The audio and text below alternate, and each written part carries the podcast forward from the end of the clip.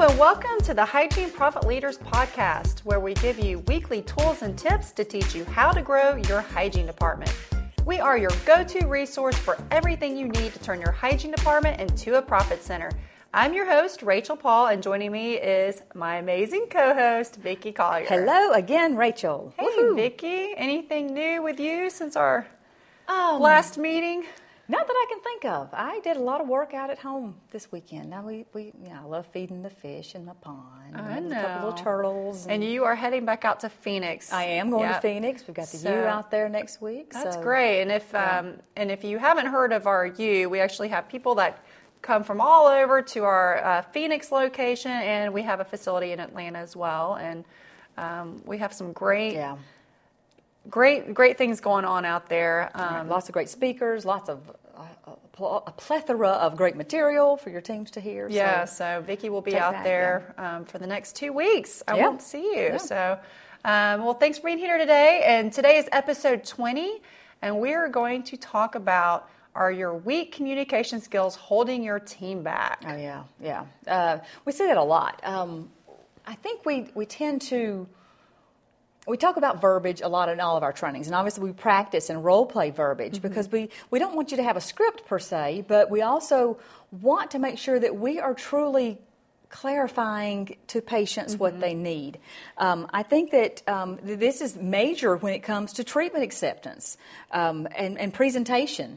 If, Right. if your team is not prepared and not um, and using words that we don't recognize as being uh, strong enough, Right. sometimes you can see that in your treatment acceptance numbers. Absolutely, and um, I always say with the right communication skills, really anything is possible. Right. Um, and you know, I've I, great example. I was in an office um, a couple months ago observing, and two hygienists, and one hygienist was they were both recommending fluoride to a patient, and one hygienist says. Um, Ms. Jones, I, you know, I recommend a fluoride treatment today. It's thirty-five dollars. Your insurance is probably not going to cover it, but you have several risk factors that are putting you at risk for decay. Let me show you with a mirror. You've got recession right here where your gums have receded, and she just went on to explain Right. everything. To, It was Right. great, mm-hmm. and she ended with saying, "Let's do that after the exam today. Would you prefer mint or cherry?" Right. Good. It was perfect. And of course, the patient, patient followed yeah, through, she said, yeah. I'll take cherry. Sounds good. And then I'm, I'm hearing the other hygienist who did similar spill. And then at the very end, she goes, Yeah, unfortunately, your insurance is not going to cover that. So that just negates everything. Everything that she's just she said. said. yeah. And then she's like, Did you want to do that? right. So, So and very, a, a very different conversation. that is a great example too of communication skills. It's not just what you say; it's how you say it, Yeah. and with what confidence you say it, Right. and the look on your face, and all Your those tone, things. everything. Your tone, everything Yeah. has to go into play. So, um, if, if, you, if your team lacks the confidence to effectively uh, present treatment and motivate patients to action, it's just a lose lose. It is, yeah. And so, with the right verbal skills, though, they can present that treat- treatment confidently. Right. And using the verbiage that we recommend, Sure. The patient says yes. Absolutely. We know this In to your be true. situation, tried, that- true, proven principles. Right, Right. bad news first, and on the strength, let the last thing they hear is why it's a good a good thing for them to do. Um, and and this falls into you know several different categories. One, are your hygienist offering additional services? You know, Right. they feel confident in that. Your hygienist is an authority, but if they are not using that authority or exerting, is that the word exert? Yeah. Their authority. They're not going to. Uh, they're they're not going to find that, that patients accept what they offer. Right. And I Um, find a lot of times it's it's just in simple words that they're saying. So they might tell a patient that you have a little bit of bleeding. Well, what message does that send a patient Yeah, say? a little bit, who cares? you Yeah, know? a little bit of bleeding. Okay, well, that's no big deal, but it is a big deal. Right, So right. getting rid of certain words in the in and our that's a biggie. A biggie. A little is a biggie. A little is a biggie, No pun intended. But um, it- that it minimizes what we do. It Mm-hmm. minimizes what we say. Um, if you do a little of anything, it just seems kind of- sort of. Inconsequential, inconsequential. Is that the word I'm looking for? Yeah. You know, it's just there's it, why bother if it's just little? So, Right, right. And I do hear that a lot, or even doctors say it a lot. Yes. You have a little cavity. You know what that message you just sent that patient was? There's no hurry. There's no Yeah, hurry. yeah, You did not create right. any sense of urgency exactly. with that. Exactly. Um, but same thing with watches. Oh, You know, yeah. we're gonna wa- what are we going to watch it do? That was one thing we didn't do in my office. Um, my dentist never said that, but then when the new dentist bought our practice and came in, there were W's on everything, and I thought, what are all these little W's everywhere in the in the Yeah. chart?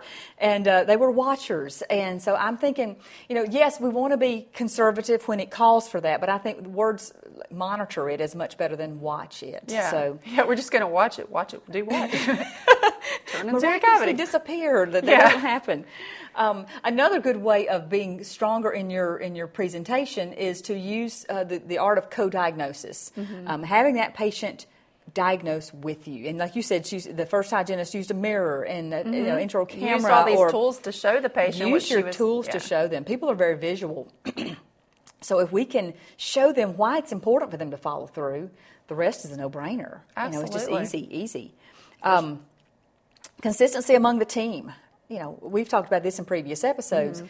but if you've got four hygienists and they're all doing and saying something different, that's just that's, confusing. It is confusing to patients. And think about your patients. I say this all the time of families. If you've got Mrs. Jones in this room and Mr. Jones in this room, and they get finished at the same time, but they had a totally different experience, Right. um, they're going to kind of question, well, why did I get this and sh- you didn't? Right. And why did she try to sell me this and she didn't try to sell you that? That's what it starts to look like. Mm-hmm. So making sure that the team is consistent in the words that they say, in their tone of voice, and and and have a plan in place Right. for what they're going to do. I offer. think that's a big part of it too. Um, you know, we, we whenever we do trainings, we like to have the whole team there. Right, Right. right. Because sometimes the hygienist might say something in the back, and then they walk up front and check out with the front desk person, and, and their language is totally different. Mm-hmm. Exactly. And it just confuses Right, the patient. right, And then they don't know what to do. So they they say, "Well, I'll call you," and they leave Right, without right, right, scheduling. right.